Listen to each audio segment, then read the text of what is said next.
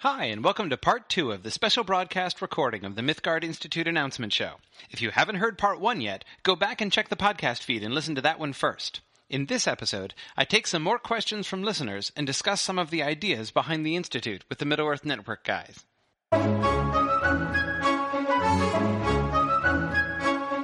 Welcome back to the second part of our discussion on the brand new Mythgard Institute here on Middle Earth Network Radio. I'm Michael Kaiser, station director at Middle Earth Network Radio, and with me is Mark Osley, director of operations at Middle Earth Network. We have John DiBartolo, director of marketing and special projects at Middle Earth Network, Dave Kale, programming director of Middle Earth Network Radio, and the esteemed Dr. Corey Olsen, president of Mythgard Institute.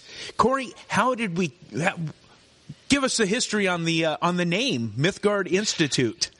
Well, the name is uh, is is I I'm, i think it's really fun, and it's it's one of those you know as soon as as soon as we thought of it, and if I remember correctly, Mark, you were the one who who actually came up with the name, so I got I got to give a shout the, out in to, the shower. Yep, in the shower right. actually. so. It's the muses the muses he takes showers with. exactly, exactly, and uh, and basically, I I I love the name because it's uh it's sort of a uh, what uh, what Tolkien and Lewis would have called a portmanteau word, uh, referring back to uh, Lewis Carroll's through the looking glass and uh, Humpty Dumpty talking about portmanteau words, which are words that are that are made up of two different words folded together. And the two words folded together that make up the name Mythgard is first Mythopoeia, uh, which is the word that Tolkien invented to describe the process of writing and making myth, um, which is what he and C.S. Lewis both were very excited about as writers of fantasy.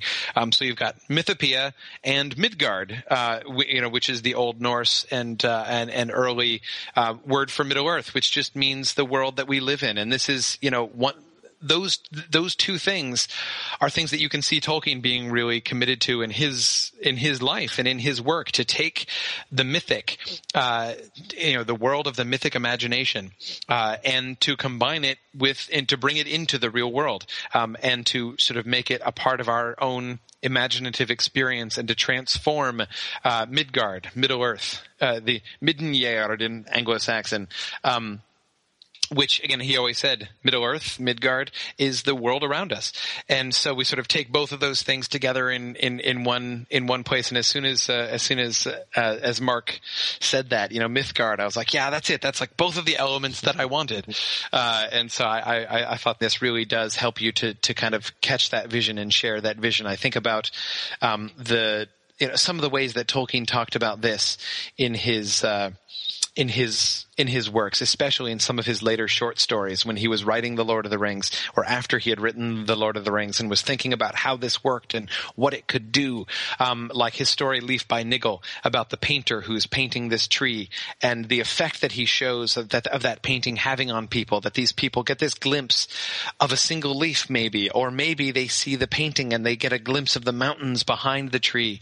Um, and that, you know, the, the artist's vision, you know, the artist's mythopoeic vision, um, helps them to to perceive something, um, some kind of, you know, not just an imaginative world, but something of actual reality that lies behind the world. And um, you know, and we see uh, we see a similar kind of vision in uh, Tolkien's short story Smith of Wootton Major, when you have the sort of the land of fairy opened to Smith and kind of the glimpses that he that he was given of it, even in sort of smaller and trivial stories uh, within his regular world. So, so yeah, I think it's it's an exciting thing. And, you know, like we said back at the beginning of our previous session, this is something that I think, you know, it is so natural and just so wonderful. And I am so grateful for the opportunity to be working together with the Middle Earth Network because I think, you know, this is something, you know, as soon as I was, uh, have, have been in touch with you guys, it is clear that your vision for the Middle Earth Network and what I was, you know, wanting to do in my podcast and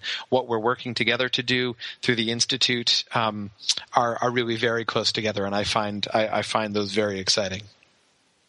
Yeah, we do too. I, I, I, can't tell you how many times I've probably mentioned this to everyone that we're working together, but I could not have asked for better people to take this journey with. And and just a shout out too to the our affiliates out there that that have you know kind of joined with us um, independent, but have joined with us. But SQPN, Father Roderick out there, Casual Stroll to Mordor, and and just so many. I mean, I think there's 56 sites collectively that have kind of come together here to to work together on all these all these projects. Yeah, yeah, yeah. No, it's it's it's exciting times, and uh, you know, I think you know certainly, certainly, I'm very excited about the starting up of the institute. But you know, it's just kind of amazing to think. It's amazing to think that the you know the institute, as big as this is, as big as this initiative is and the kind of impact that it could have, uh, you know, not only for individual people, but for Tolkien studies as a whole. Um, and yet it's only one of the things that the Middle Earth Network is doing. I mean, you know, you, you, guys also have a whole bunch of other projects too. It's just amazing. Yeah, we'll have we'll have to have another night on those, but this is tonight's about Mythgard. So, yeah. Dr. Olsen, I think we should also give a shout out to, uh, and this this goes along right with what Mark was saying about the vision of bringing artists together uh, in the Middle Earth oh, Network. Yeah. Wen, Wenjin Liu from China is a, a, a wonderful artist uh, that contacted us through the Middle Earth Network, and she's the one who actually uh, created the logo for the Myth for the Mythgard Institute. That's right. And, my, uh, so, Middle Earth too, as well. My Middle Earth as well. So we're really grateful to her, and uh, she's all the way over there in China. And uh, so maybe you could talk a little bit about the the logo for oh, the yeah. Mythgard Institute because I think that speaks to the vision that you were just talking about. Yeah, yeah, very much. No, this this logo I had uh, I had in mind for sort of as soon as I asked myself, you know, what what graphic I would like to see the uh, the the the image that we have there is just came into my mind right away.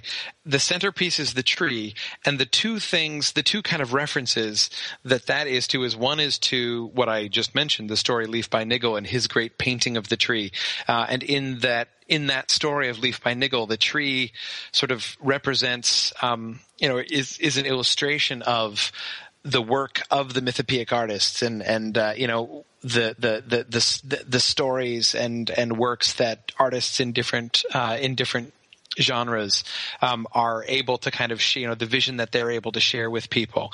Um, but also the metaphor that tolkien uses in on fairy stories when he's talking about storytelling and story reading in general um, and he talks about uh, every story being a leaf on the tree of tales. Um, so you know the idea of having this large spreading tree, uh, tree of tales, uh, be sort of the symbol of the institute because that's what we're doing. You know when when you're studying works, you know, to be thinking in the in these in these terms, we are we are you know unfolding leaves. We are we are we are giving the sort of loving care to these individual stories that uh, you know that Niggle gave to the individual leaves on on the tree in his painting, um, which he himself comes confronted with. Uh, later on in the story. So that's that's what uh, the tree in the front signifies. You'll see in the back, right behind the tree, um, in the distance, you can see mountains rising into the distance. That again is a reference to Leaf by Niggle, sort of that greater world, um, which the artistic world represented by the tree opens up to people, you know, sort of these wider vistas um, that are revealed through that. And then at the top, you will see the star uh, in the sky above it, which uh, not only might remind one of the star of Eärendil, um, but of course the the particular passage that I have in that I had in mind when I thought of it was that one of my favorite passages in all of the Lord of the Rings, when uh, in the beginning of the well in the beginning of Book Six of the Return of the King, when Sam is with Frodo in Mordor and he's just set him free from uh, from the Tower of Cirith Ungol, and they are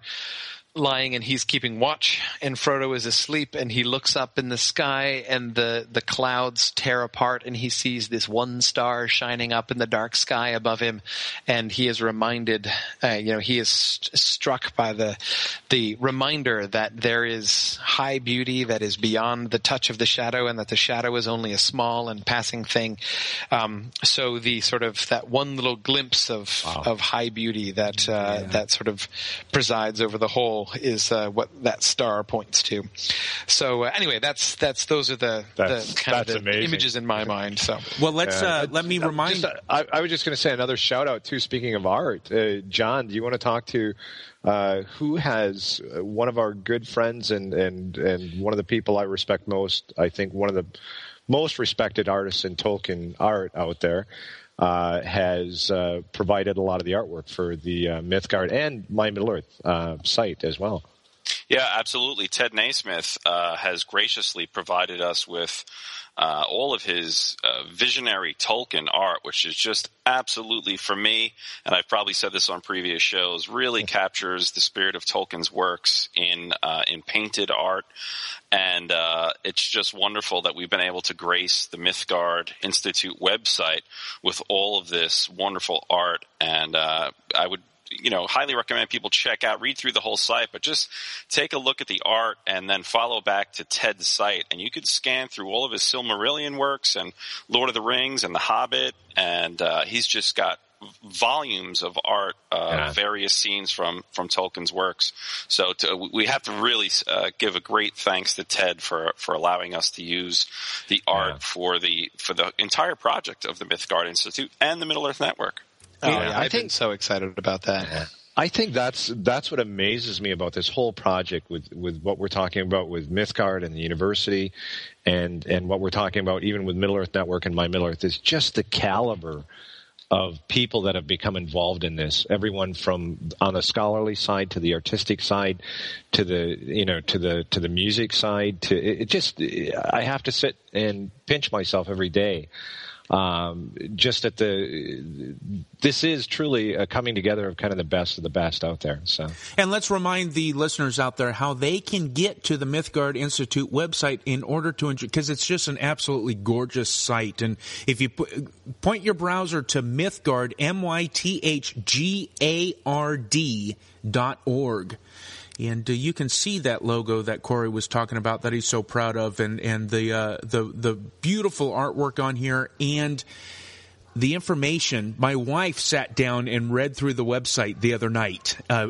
every single word and she says you know i qualify i could go through this if i had the time to write you know 30 oh, yeah my. john did a tremendous job on that in a in a in a weekend powered with coffee and uh, i think lots of uh, lots and lots of coffee yes the rocket fuel of uh, website yeah. building and i do believe that uh, dave is uh, gathering up uh, or or trying to make compile a a, a cohesive list of all the questions that he's receiving. That's why he hasn't yeah. piped in here. I, am gonna while he's doing that, I'm gonna just thank everybody for joining in the chat room there. Uh, Fang, uh, uh, Laura, Arwen. Um, let's see who else we have. Miranda. Uh, others coming in and out there, but just uh, all of your questions, Laura. Yep, all of your questions, everything like that. Just uh, just keep them coming. Yeah, um, so I've got a. I'm going to start off with a softball for you, Corey, for the second okay. part. Um, this is pro. I, I, I imagine this is probably the most frequently asked question um, that you get, and it's certainly the one I've seen the most, which is, will you offer a course on X, where X is some topic, be it Old English or Quenya or C.S. Lewis or dare I say it, Harry Potter or no one has actually asked about Twilight yet, but I'm sure that's in the back of somebody's mind. so, so the more general, but, but, but okay, this is a great question, and uh, I mean, this basically is another the state of our of the curriculum of the Mythgard Institute is a product of how new we are. We have a whole bunch of courses which we can offer. Right now, I'm in the process of trying to figure out what courses students really want to take. Um, because we are wanting to offer courses for people based primarily on on their availability, that is on the students' availability and on their interests. Uh, you know, we would like to make available to you. There are so many times that I've heard from people on the podcast, oh, I would really love to be able to take a class on, on Anglo-Saxon. I would really love to be able to take a class on C.S. Lewis. Um, and basically, we want to hear from you. We have a page set up on the on the the Mythgard site, um, which is called Our Future Courses. And if you go to that page, you will find this whole survey form to fill out, and you'll see a whole bunch of options. All of the courses that you see on there are courses basically that that I'm ready to pull the trigger on as soon as I know that there are students who really want to take those, and to figure out which ones we should offer first, um, so, so, that we can really uh, get to people the courses that they want most. A whole bunch of people have voted in the. Um, you guys are gonna are gonna. Uh, sort of find this funny. I think in the two days that the site has been up, we've already gotten 80 votes uh, on through that page for classes. So people are voting, and that's great. Keep keep keep the votes coming. Uh, I can give you a little preview right now. So far, the leading candidate of all the courses out there, among the 80 people who have who have uh, signed up, is an introduction to Anglo-Saxon language. Uh, that is by far the most popularly requested course so far, which means I'm working on that. I mean, I would like to see us get an Anglo-Saxon course this year, uh, either spring or summer, if we can do it, um, yep. because it is clear that people really want that. Um, people really want a Latin class. That one actually surprised me a little bit. Um, I had that available, and people are loving that idea. There are a couple of the fantasy classes. People want to learn Quenya. People want to uh, uh, to take the uh, subcreation and mythopoeia class um, that I that that I put up there, and so. Um, yep what you want to do, put up there, and we will we will try to make that happen. My plan is to you know I have the one class that I'm already arranging to offer in the spring, my Lewis and Tolkien class, which is going to happen, and then in addition to that, there are going to be probably at least one, probably two other courses that we're going to offer, and then we're going to offer, I hope, also another three classes in the summertime. So, um, so let us know now. There are going to be um, some requirements that you're going to have to do for people who are wanting to complete the master's degree with us. It's not going to be a complete grab bag. We are going to want you to do uh, some distributions. That we're going to, uh, we're, but we're kind of holding off, not knowing what we're going to be able to make available exactly when as we get started here. Um, you know, I haven't published that yet we, we, will publish that once our curriculum is a little bit more firmly established, which, as I say, will happen when people uh, when people start you know start voting and enrolling for these uh, for these courses. So, first step: let us know what you want to do, sign up for classes, and uh, and we'll make them happen. So um, to do that, go to the Mythgard website, which is mythgard.org. Um, you'll see tabs across the top. Click courses, and then click future courses, and there'll be a Google form there, and that's how you vote.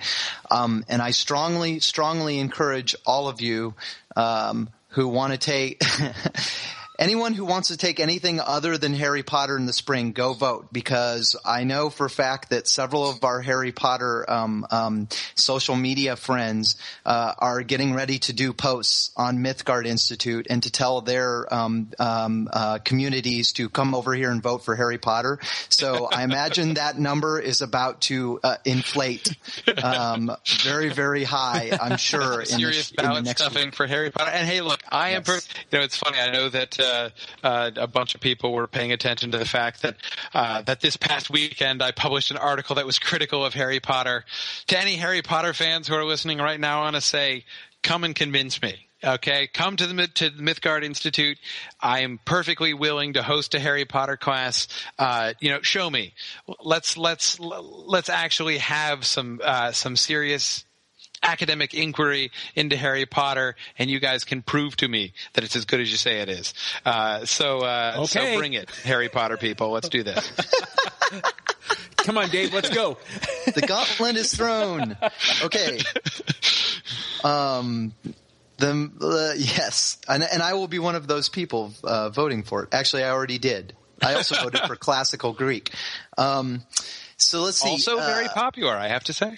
Yeah. Um, one of the so one thing we were talking off the air is uh, um, suppose I take the class. Um, I'm like I'm I'm you know I my I'm I have a I'm I have an overinflated notion of my abilities or my free time, and I sign up for credit. And uh, four weeks in, I think, oh my God, there's no way I can keep up keep up with the writing.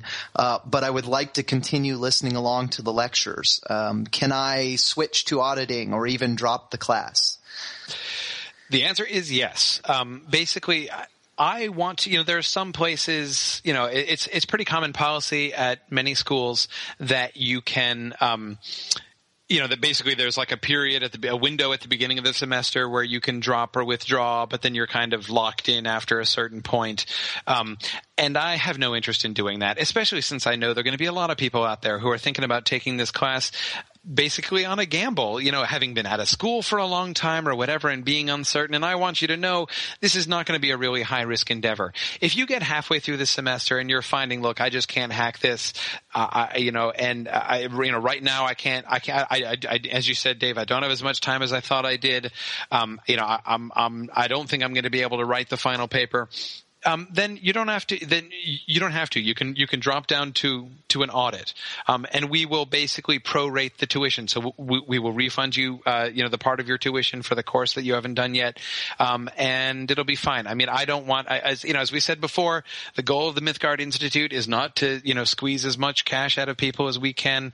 Um, you know, we want you to be able to have that freedom and that opportunity. So if you if you need to withdraw, if you need to drop down, you can totally do that. Now, going the other way is a little little bit more awkward. Um, you know, if you get three quarters of the way through the class as an auditor and say, "Hey, I want to take it for credit," you can't really do that because you've already missed a whole bunch of the papers and stuff, and um, you know, missed out on the discussions all the way along. Um, so there is going to be a shorter window for that. If you start off as an auditor, and in the first, you know, by the end of the first two weeks you're thinking, hey, this is great. I can totally do this. I want to write the papers. You know, I think I want to take it for credit after all. We will let you upgrade um, within those first two weeks to a full enrollment. Um, you won't be able to upgrade after that, but you can always drop down. Cool.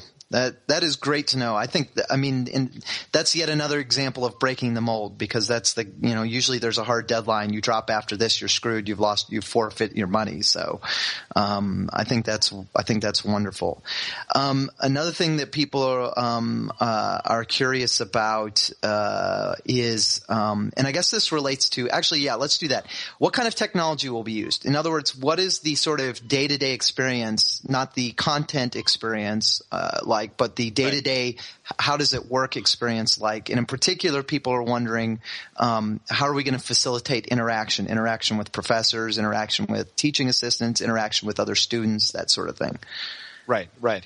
No, and that's a good question, and I know that some people might uh, might get a little intimidated when I say, "Oh, this is going to be online education that's going to be more intensive and more high tech than ever before." And people, and there might be some people who are like, "I'm not sure I can handle the high tech," um, you know, and that might be and that might be a cause of concern. Um, we're we're going to make this as simple as possible. Um, the conferencing. Uh, for, for our main lectures and things, we're going to be using some pretty simple and easy to use conferencing software. Um, it's very commonly used in the business world. I found in general that uh, corporate uh, like meeting software and webinar software tends to be much easier to use than academic software. So that's the direction we're going to go at first. Um, we're going to be using um, a website called GoToMeeting.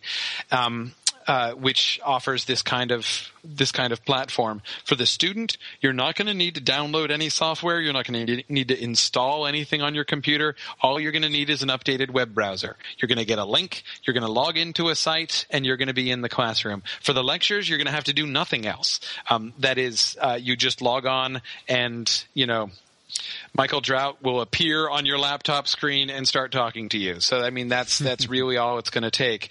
Um, there will be an opportunity to do it to do some more interaction during the lectures. There will be a, a, text input feed that you'll be able to type if you have a question that you'd like to ask the professor. Um, you know you can submit that question by text, and that question will be your questions will be relayed uh, to uh, to your the main professor during the lecture. But um, other than that text input, there's nothing you need besides your web browser just to log in to do that.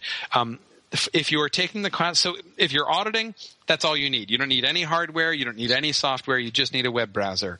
Um, if you're taking the class for credit, you do need one other thing because those who are taking it for credit are also going to be taking part in the interactive audio discussion in the small groups once a week. So those people are going to need a microphone. So um, if you're going to if you're going to take the class for credit, you do need to get yourself a microphone. Now, many people already have microphones built into their computers, so it shouldn't be a problem. For those who don't have a microphone available, we are uh, we are assembling a group of links, which we will have in our frequently asked questions page, which will be up soon, um, where we basically we have some re- some recommendations for hardware that you can purchase.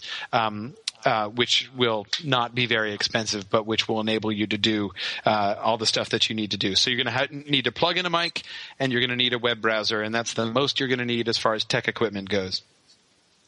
Cool. I think that's really exciting, and I, I, I think I think that's an I think that's a good choice. Um, uh, that you know we're we're not going to at least early on we're not going to be a software company. We're not going to try to build our own new stuff. That we're going to use existing yeah. things that work, and we're going to focus on delivering content. Um, yep. And I think that will make people feel better. I, I am very so speaking as someone who's been participating in the Silmarillion seminar. Um, I personally think that uh, that that the experience is actually excellent. Um, I, I think the software we're using for the Silmarillion seminar is less than ideal, but that's not necessarily the one we'll be using. We'll be using that's better right. ones. But it's amazing how what a great experience it is. So I think people should be um, excited about it, not, yeah, not you know, trepidatious. Exactly. And the, the, thing that I would say about that, and this is of course is particularly on my mind this week, is I have been surprised when we started doing the Silmarillion seminar, which is very, um, you know, w- you know, which is very similar to the kind of small group discussions that we're going to be having during the Mythgard classes every week. Um, when we started that, I expected it to work out okay pedagogically. That is, I expected as a teacher to be able to lead discussions effectively and and have people, you know, have an interesting time. What I wasn't sure about is whether we would be able to build the kind of classroom chemistry that you tend to be able to build interpersonally uh, in a live classroom. I mean, and I'm sure you know all of you have had experiences in college where, you know, the group of people in a class really bonded and got to know each other and really just enjoyed each other's company uh, during the course of a semester. And I wasn't sure that that would work out so well, you know, when we're all sitting in different parts of the country talking over microphones um, and not even being able to see each other's faces because it was just an audio interaction. And I have been astounded. I mean, the relationships we have developed in the Silmarillion seminar, um, have been beyond my wildest expectations for that. And I say, I mentioned that this week that is particularly on my mind because last weekend, uh, just a couple days ago, I was in Albuquerque, New Mexico with several of the Silmarillion seminar. A bunch of us got together, seven of us got together uh, in Albuquerque for the conference of the Mythopoeic Society. Um, we delivered a panel of papers, and it was the first time any of us had ever met each other in person. Um, and yet, it was like it was like a meeting of old friends. It was it was such a great time. Um, so I, again, I think that this kind of uh, classroom experience is going to be a really, really great one for people. Um, but again, from a technological stand, standpoint, it's going to be really simple. Um, and certainly there has there has been a wide variety of uh, technological comfort uh, and competence, even in our experience uh, with with the Silmarillion seminar. And yet everything's worked out just fine. Yeah, the the presentations at MythCon were excellent. I mean, they were just fantastic. I'm hoping that um, we can record each of our presenters reading their paper and then share them yeah. on your podcast uh, to show people yeah, yeah. what kind of high quality work came out of that. And that, you know, we weren't. I mean, that the classes are going to be more rigorous than those you know, than the seminar has been. So, I mean, I expect yes. that the work is going to be really, really good.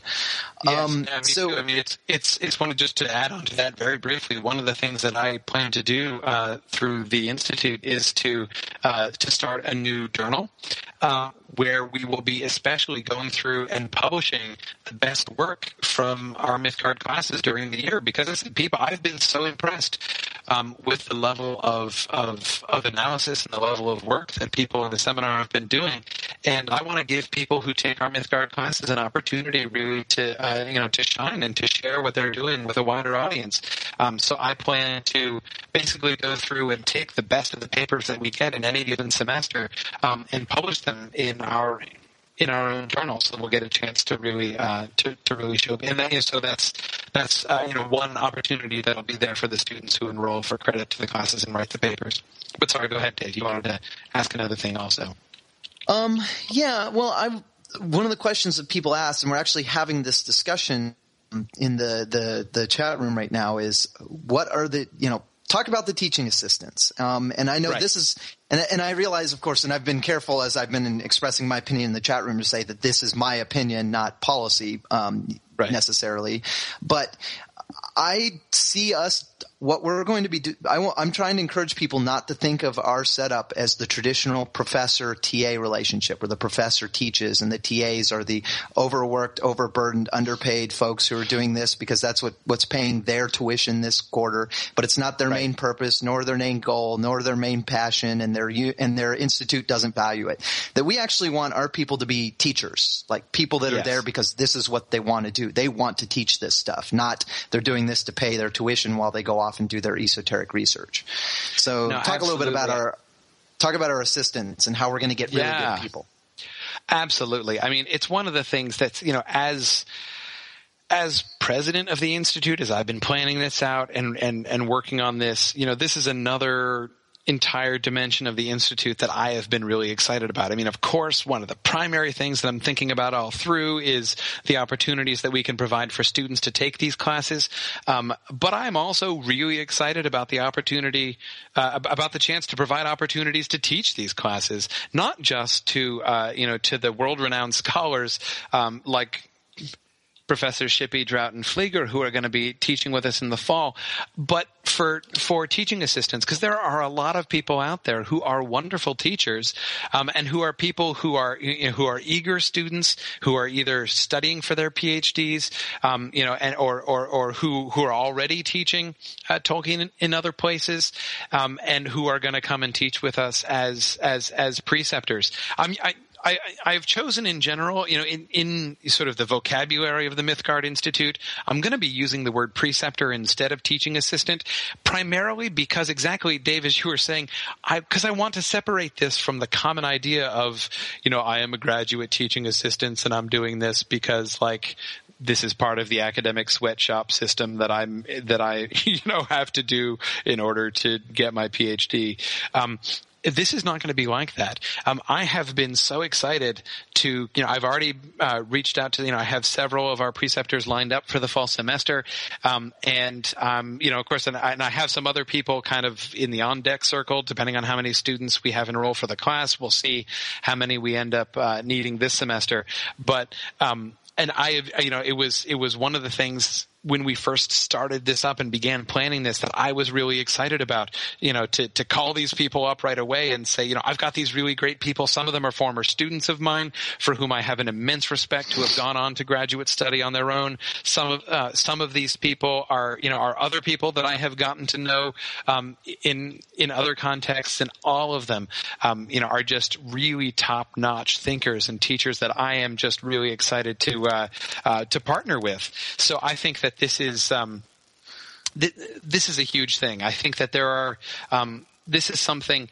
you know, Dave, as you say, graduate TAs so often. I mean, you know, you can get some really great TAs and people who are in training and who are going to become really great teachers.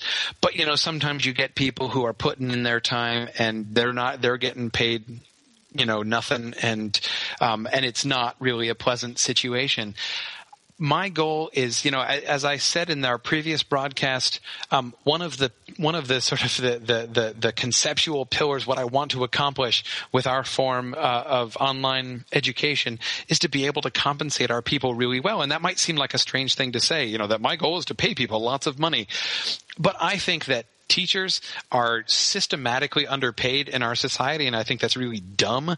And I think that the work that that teachers do and the work that our preceptors are going to be doing, the work that our professors are going to be doing is really valuable. And I want to reward them for that. And I want to set up a system where you've got people who love to teach and who get, uh, who get paid fairly and well for the work that they do.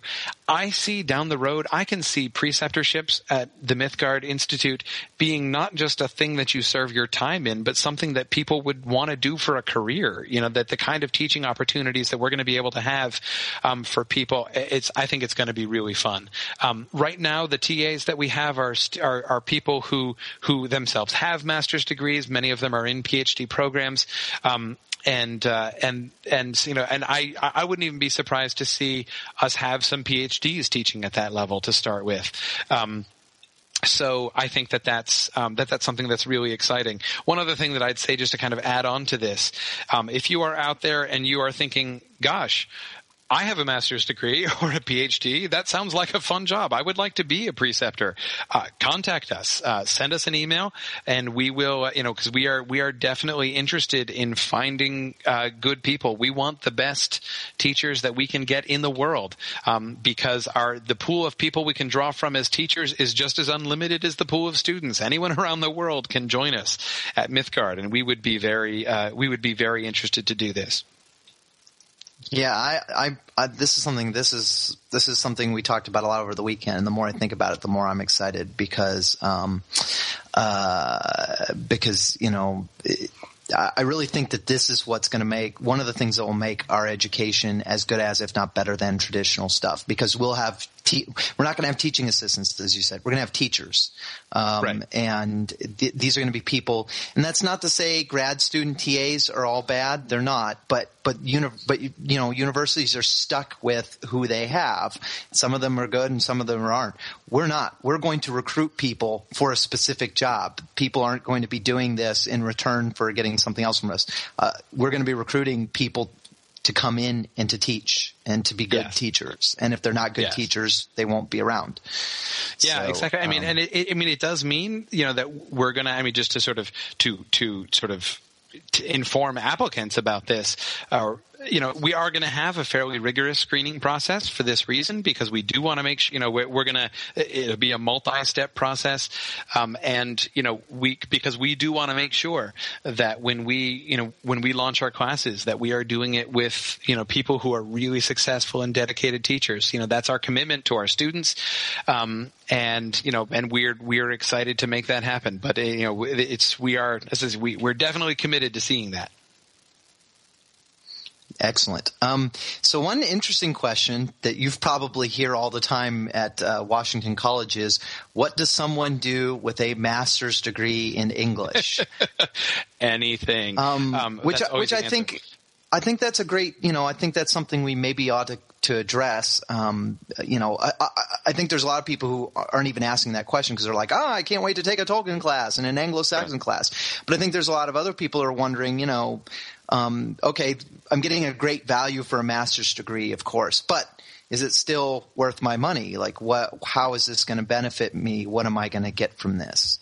Right. And I mean, the answer basically is, you know, different people can be benefited in different ways. Certainly, I mean, the group of people who are most obviously and easily um, benefited will be teachers um, who you know for whom having a master's degree is is a great advantage. And I think that there are a number of people a number of people in different careers uh, for whom the having of a master's degree doesn't necessarily even need to be training in a particular field. But if you if, if you have a master's degree it can it can be advantageous for you. Um, you know there may be people who are who are thinking about um, there there may be people who are thinking about teaching or have you know I, have I've often gotten emails over the last two years that I've been doing my podcast from people who say you know I would really I would love to teach. I've thought about going back to school because you know I, I, I love I love Tolkien. I love this kind of thing. I would you know I would love to uh, uh, to, to to be able to get into teaching. Where can I do that? How can I do it? Can you recommend any programs, uh, you know, that specialize in Tolkien studies. And the fact is, there have not been many programs that specialize in Tolkien studies. There haven't been many opportunities for that.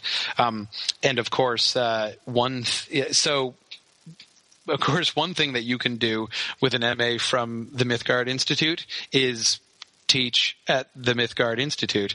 Um, so that actually, I think, would be uh, would be would be a lot of fun, and not just the Mythgard Institute, but also uh, at Signum University as well. The the yeah, the, this the, thing keeps the, growing. Sort of, I mean.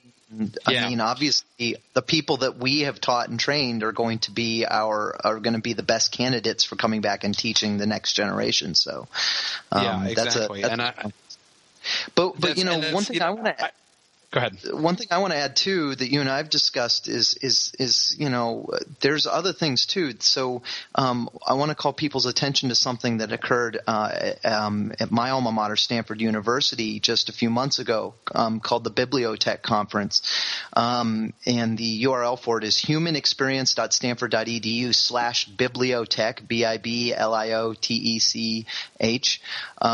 and uh, the subtitle of it was bringing humanities PhD innovation migration to Silicon Valley. And there is a growing movement. Now, how serious it is, I wonder, you know, at the end of the day, will they actually right. hire these people? But there's a growing sort of uh, uh, discussion, at least amongst tech companies and uh, business companies and marketing firms and venture capital firms in Silicon Valley, at least, who are saying there is value in these degrees, in the skills that these people have, that they can bring something to the table that a computer programmer or an MBA or a marketing person doesn't have. Um, the kind right. of critical analysis and the skills that they build in doing graduate level work um, brings value to our company. Um, now they're talking specifically about PhDs, but I think it generalizes because what they're talking about with PhDs is that ability to to think creatively, to do critical analysis, um, that kind of stuff. And so I think there's there's possibly value. Does it have the same value as doing a master's in computer science? No. There's there's no sort of study. There's you know there's no statistics to say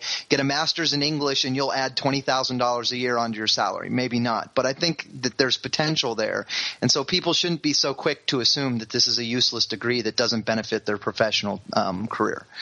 Absolutely, and there you get straight into, as you said, the kind of the kind of talk that I give at Washington College all the time, because people people often have misconceptions about that, and I think, frankly, too many people think.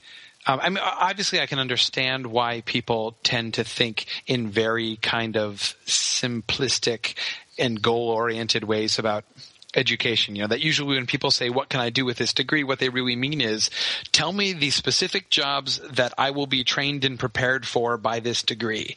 And of course, that's not what the liberal arts are about. What the liberal arts are about and what, you know, some of these Silicon Valley people are, are, are realizing and emphasizing, you know, when you study this stuff, when you when you become a sort of a, a, a better critical thinker, um, and and you know a, a, a broadened an intellectually broadened person, you develop a set of intellectual skills which can be applied in any situation. No, you're not going to be trained for a specific job, but you're going to be given a set of skills which you can apply to almost any job. And I think that, you know, I mean, will a master's degree in English open millions of doors to you around the world? No, not specifically in that way. Um, but again, I think, you know, this is another thing. I think that one of the reasons that people have been more and more and more thinking in that way when they go to college or when they go to grad school is because it costs so much money. I mean, if you're mm-hmm. shelling out $200,000 for a college education, I can certainly understand why somebody says, I want to know exactly, you know, in monetary terms, what I'm going to get out of this and is it worth my investment? Um, but this is one of the things I hope that we can help to do by changing that paradigm a little bit for our students. It is not going to be about the money. It's not going to be a huge investment of your money to to do this and that hopefully I think that people will be able to kind of change the way that they think about it. Not I've got to make this pay off for me big or it's not worth this investment. Rather, it's a small investment for what I hope will be a really big return, even if that return is purely intangible. That it's going to be worth it with the ways in which it will even just enriching your your your regular life, even if it doesn't open specific career opportunities. And I think that um, I, I, think that that's the kind of thing. I mean, again, that's a tough sell when you're spending fifty thousand dollars a year at a regular college to say, "Oh, but your life will be enriched." Well, yes, but you'll be in debt. here, uh, you know, here I think there's a different situation. I'm cultured, that but I'm uh, broke. Or, yeah, go ahead. Or your life will be, or your life will be less rich. you can say, right, yeah, exactly. You can say, "I'm I mean, cultured." I think that's that's a really exciting part of this. We're really going to change the conversation about the liberal arts back to what it should have been. You know, you're right. Increasingly, people are looking at this um, as a as a you know from a from a balance sheet standpoint. I invest this amount of money, and what return do I get? Um, mm-hmm. And and you're right. When it's such a huge investment, you're forced to do that. Um, yeah. And but but when it's a smaller investment. Um, uh, it, it, it, that doesn't have to be as big a consideration, and and I certainly you know, as somebody who works in the tech field, I, I, am a person who is a walking example of this. I live on the boundaries. I have a master's degree in computer science. I work in a technical field. Um, but my background is liberal arts. I did a, a, degree that was highly, that was, you know, highly interdisciplinary and I spent a lot, I took, um, five, you know, five quarters of classical Greek and I took religious studies classes. And I can tell you that those skills, maybe not in a very, you know, not in the same way that I can say that my programming class comes into play every day, but those come into to play. My ability yes. to communicate, my ability to create, come up with new ideas, my ability to write and talk. Um, and express ideas um, is much richer than somebody who was just trained to be an engineer. Um, exactly. I was educated, not trained. Another exactly. thing along along those lines is technology changes. Uh, yes, the right. knowledge that the knowledge and the insight that and the enrichment that you're going to gain through this Master of Arts program does not change. That yeah. is exactly yeah. right. Um, somebody, so so somebody involved in that bibliotech conference, a billionaire CEO of a company called Tibco, who owns the Golden State Warriors, said exactly that. He said, "I don't care if somebody is highly specifically trained in some specific um, piece of software or framework or library, because it's going 10 years from now that may be uh, completely gone. It may be useless. I need people who are smart and who, who can adapt and who can learn new things and apply new things. And uh, and that is exactly what he was saying. And that's why he's saying that i i try to hire people who have liberal arts backgrounds who've studied the humanities because i know those people will do a better job. I know that those people have, are, have been educated not just you know taught a technical skill.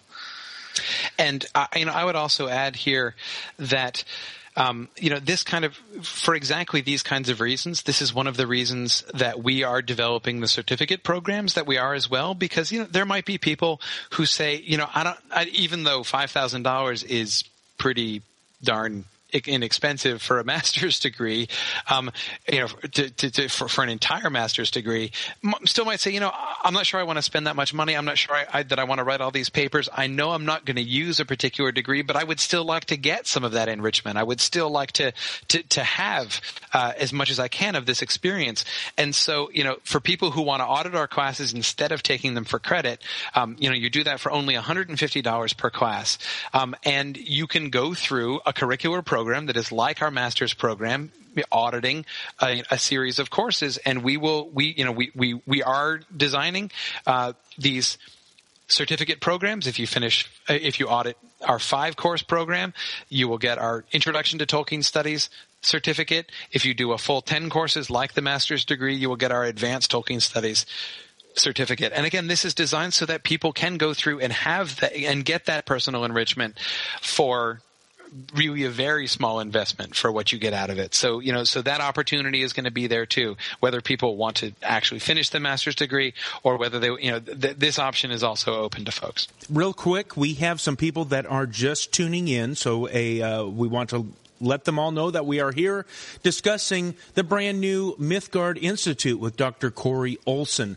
Uh, you can find out more about the Mythgard Institute and enroll at Mythgard dot org. That's M Y T H G A R D dot org. Find out everything that you need to know.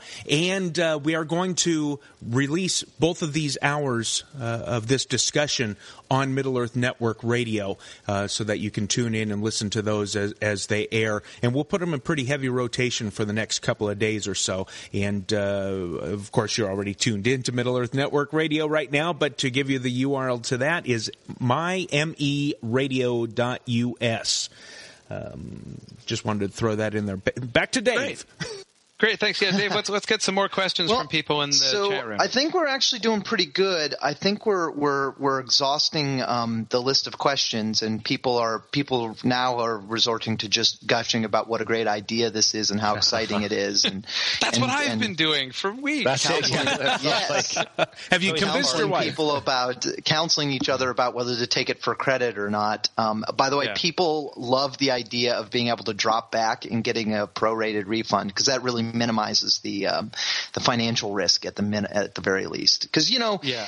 after a few after the first paper, after the first few reading assignments, you're going to have a pretty good idea about whether you're going to be able to keep up or not. And and if yeah. you dropped out, if you were like, okay, I can't do it, and you dropped out after a few weeks, you're going to get back almost all the difference between the um, the full tuition and the auditing fees. So that's pretty that's awesome. Right. I I didn't know you were doing that, and not, that's made up my mind. I'm signing up for credit because I have no problem. I, am willing to invest. I'm willing to invest a little bit of money to find out whether I can do it or not. So uh, so I'm definitely signing up for credit. Um, I was so, just going to uh, ask too. I, did, John, uh, I don't know because I stepped out to grab something to drink here, but uh, John had a question from Rosemary. Did that get answered about uh, classes being available on a podcast? Yes, that uh, we're still. Um, I'm, I'm, we got a, there's I'm, a lot we have to work out on that, isn't there? Yeah, okay. exactly. Yeah, I'm not sure. I'm not sure how that's going to work. Certainly, anyone who signs up either to audit or to enroll uh, in the MA program, um, both um, all of the students who sign up for a class will be able to access the recordings of the lectures, the primary lectures, and the closing sessions. So both sessions every week. Um, certainly, during the entire semester. The extent to which those are also going to be available afterwards, um, we'll, the, yeah, there's there's a lot of details. Several issues, details several issues we have to work out. out yeah. Um, I mean, I, I I would love to uh, to to to have a program like that. That probably be a separate kind of program. But anyway, it's definitely something that's on my radar screen. I can't promise it right away, um, but it's definitely on my radar screen, and we'll see what we can work out with that. So, um, I imagine we're probably starting to run up against the end of this session. Uh, Michael said 15 minutes about five minutes ago, so we've got about 10 minutes. Um, and I don't know, I don't know how you guys feel about going on into a third hour, but um, but we are sort of we've exhausted questions, I think. Um, so yeah. uh, there, at least I don't have any new ones to ask. Well, Maybe some will come in. But you know what? I would like to hear a little bit about Corey. I'd like to hear a little more about the academia side. You know what you're thinking in terms of supporting research. I, I know I don't know if you want to talk about it, but I know you and I and um, um, uh, Dr. Jason Jewell, aka Pungo at CSTM, have uh, uh, have something in the works now um, that would be a continuation of the Silmarillion seminar, which I think is exciting. But I'd love to hear what you what you if you have any thoughts that you could share briefly about the research side and, and how you want to spin up research. Well, you know, I think that there uh, there are a lot of opportunities. I mean, one really simple thing that I want to do is I want to support people. I mean, I can tell you, uh, you know, with my experience of being an English professor, there is almost no support uh, for research that we want to do. Um, you know, we we we the, in the, the Defense Department isn't often, uh, posting yeah, calls exactly. for calls for proposals for you guys. No, not so often, not so often. And we, uh, I mean, we in the humanities get frankly envious of our colleagues in the sciences, you know, as they're like, oh, I have to finish another grant proposal. And we say, hey, don't complain. At least you have grants you can apply for. Um, and, you know, and, and we just generally don't. I want to change that at the Mythgard Institute. You know, one of the simple things that I want to do, I want to have research funding available. I want to, I want to have people to be able to apply for, for, for research grants and research fellowships uh, with the Mythgard Institute, so that if there's somebody out there who has a great idea, who um, you know, who who has either you know a book that they're trying to work on, you know, a project that they'd like to do, you know, it, it, it if uh, you know if if we think that that sounds like an exciting project, we would like to be able to fund them, um, and and to help see that happen. I would, li- as I mentioned earlier, I would like to uh, to create a journal from the Mythgard Institute, um, where we can where we can be publishing some things. Um, I would like to support other journals. I know again one of the experiences that um, that uh, I have had. You know, sometimes people have said, especially when I first started my podcast. Um, you know, people would say, "Wow, you're so generous to you know you're just you're doing all this work and you're just giving it away for free. That's so amazing." On the one hand, I wanted to be like, "Well, yes, thank you. I am very generous, really." But honestly, what I was thinking was, what are you talking about? We never get paid for what we do. This is perfectly normal for for an English professor. Um, you know, so I would love to be able to, you know, to to to to go to other journals and be able to support them and say, hey, you know, I, I have an idea. Let's actually reward people for doing good research and actually pay them for, to publish articles and stuff.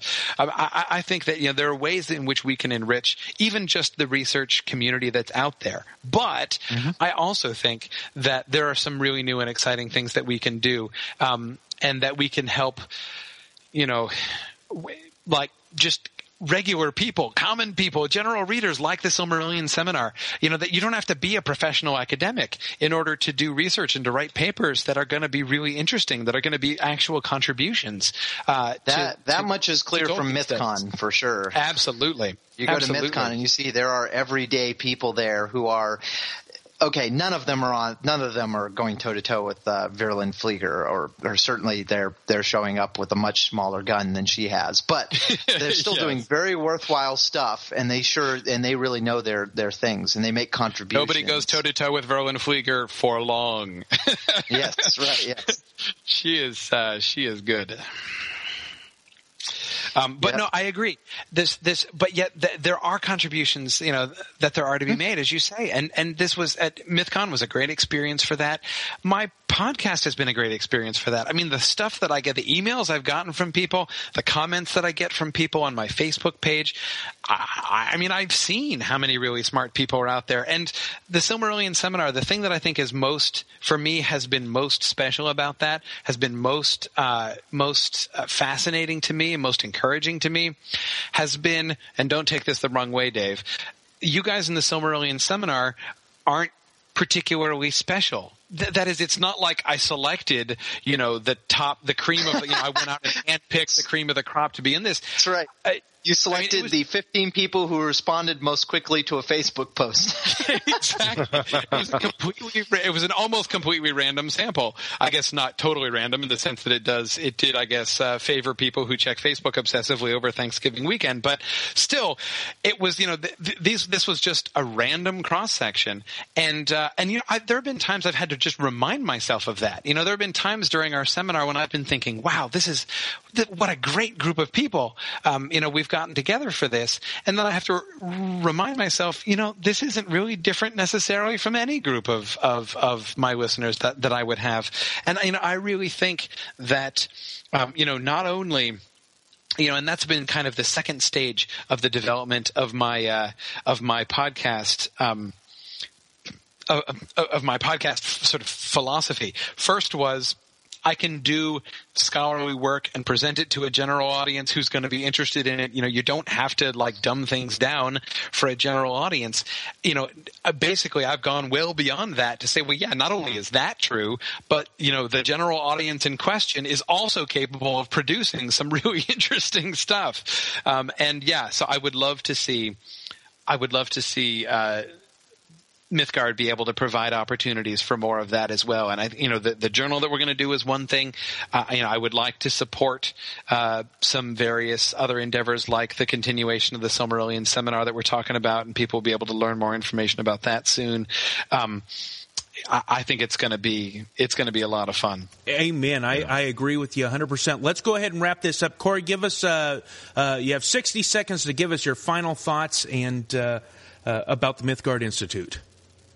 Well, final thoughts. I mean, I think basically uh, well, first of all, remember we are, uh, you know, the, the Institute is exactly two days old right now. Um, I think we're up at about 54 hours right now. Um, we're just getting started up. This is a big experiment for us. We are really excited about it. We are really confident in what we're doing. Um, but remember, you are, you know, when you're signing up for our courses, when you're getting involved, you are taking part in a brand new endeavor, and you have a chance to kind of get in on the ground floor of something really exciting. You can help to shape this. So I would encourage you to jump in, sign up for a class, sign up to audit a class, uh, vote on the website uh, on our future courses page as to what classes you would like to see next. Um, you know, if you if you are if you are a teacher, um, you know, if you if you have a master's degree, if you have a PhD and you would like to get involved in teaching, apply. Um, you know, we are we are just starting up, and we are looking forward to getting uh, connected with lots of students and teachers out there. So um, that's that would be sort of my my my last message well, there. Well said. John. Join the fellowship. Join the fellowship. Join the right. fellowship. John, I was going to give you 30 seconds and you just you you said more than 30 seconds worth in uh, in 2. That was great. Any final thoughts, John? Yeah, let's uh, let's just direct everybody to the website again. It's mythgard.org, and also there's a Facebook and Twitter page as well, and uh, you can get those links right off the the main page at mythgard.org. Great, Dave. Any final thoughts? I would just highly encourage people to um, go sign up, um, keep asking good questions. I, I, one thing that I want to emphasize is we're going to be very, very responsive to feedback. Um, this is going to be a collaborative process between the people doing Mythgard and the folks who are the students, and we want to tailor this to your needs and serve your needs. So we expect to be very responsive to feedback. So we'd love to hear your thoughts now and while you're taking the classes. Good deal. Mm-hmm. Mark, let's give you a few seconds here to beam with pride. I, I have been doing that all night, uh, but um, I would say that this this is truly groundbreaking and historical. I think uh, just for online education, and I'm serious about this. I don't think this is grandiose at all to say this, but uh, I think what we're undertaking here is groundbreaking, and I think that specifically for Tolkien studies, this is history making. Um, and I, and I would urge everyone, and here's a plug for the rest of the network, but I would urge everyone to stay tuned over the, specifically over the course of the next two weeks because we're coming out with some other, uh, very major announcements. So I think everybody will be excited about what's up and coming too. So. And we are going to have to do this uh, much more often. This uh, these these live reports coming from the founders at uh, the Middle Earth Network. We invite you to join us over at MiddleEarthNetwork.com and on our social site at mymiddle-earth.com. And of course, you have been tuned in to Middle Earth Network Radio at mymeradio.us and I'm Michael Kaiser, Station Director at Middle Earth Network Radio, and for Mark Osley, Director of Op- Operations, John D. Bartolo, Director of Marketing and Special Projects, Dave Kale, Programming Director at Middle Earth Network Radio, and the very wonderful Dr. Corey Olsen, President of Mythgard Institute. The Mythgard Institute at mythgard.org. That's M-Y-T-H-G-A-R-D dot org. All right. If you have any questions about Mythgard, please check out our website at www.mythgard.org and feel free to send us an email at info at mythgard.org. We even have a phone number, so if you would like to reach a live person to talk about things, feel free to call 302 535 6073. Thanks for listening, and Godspeed.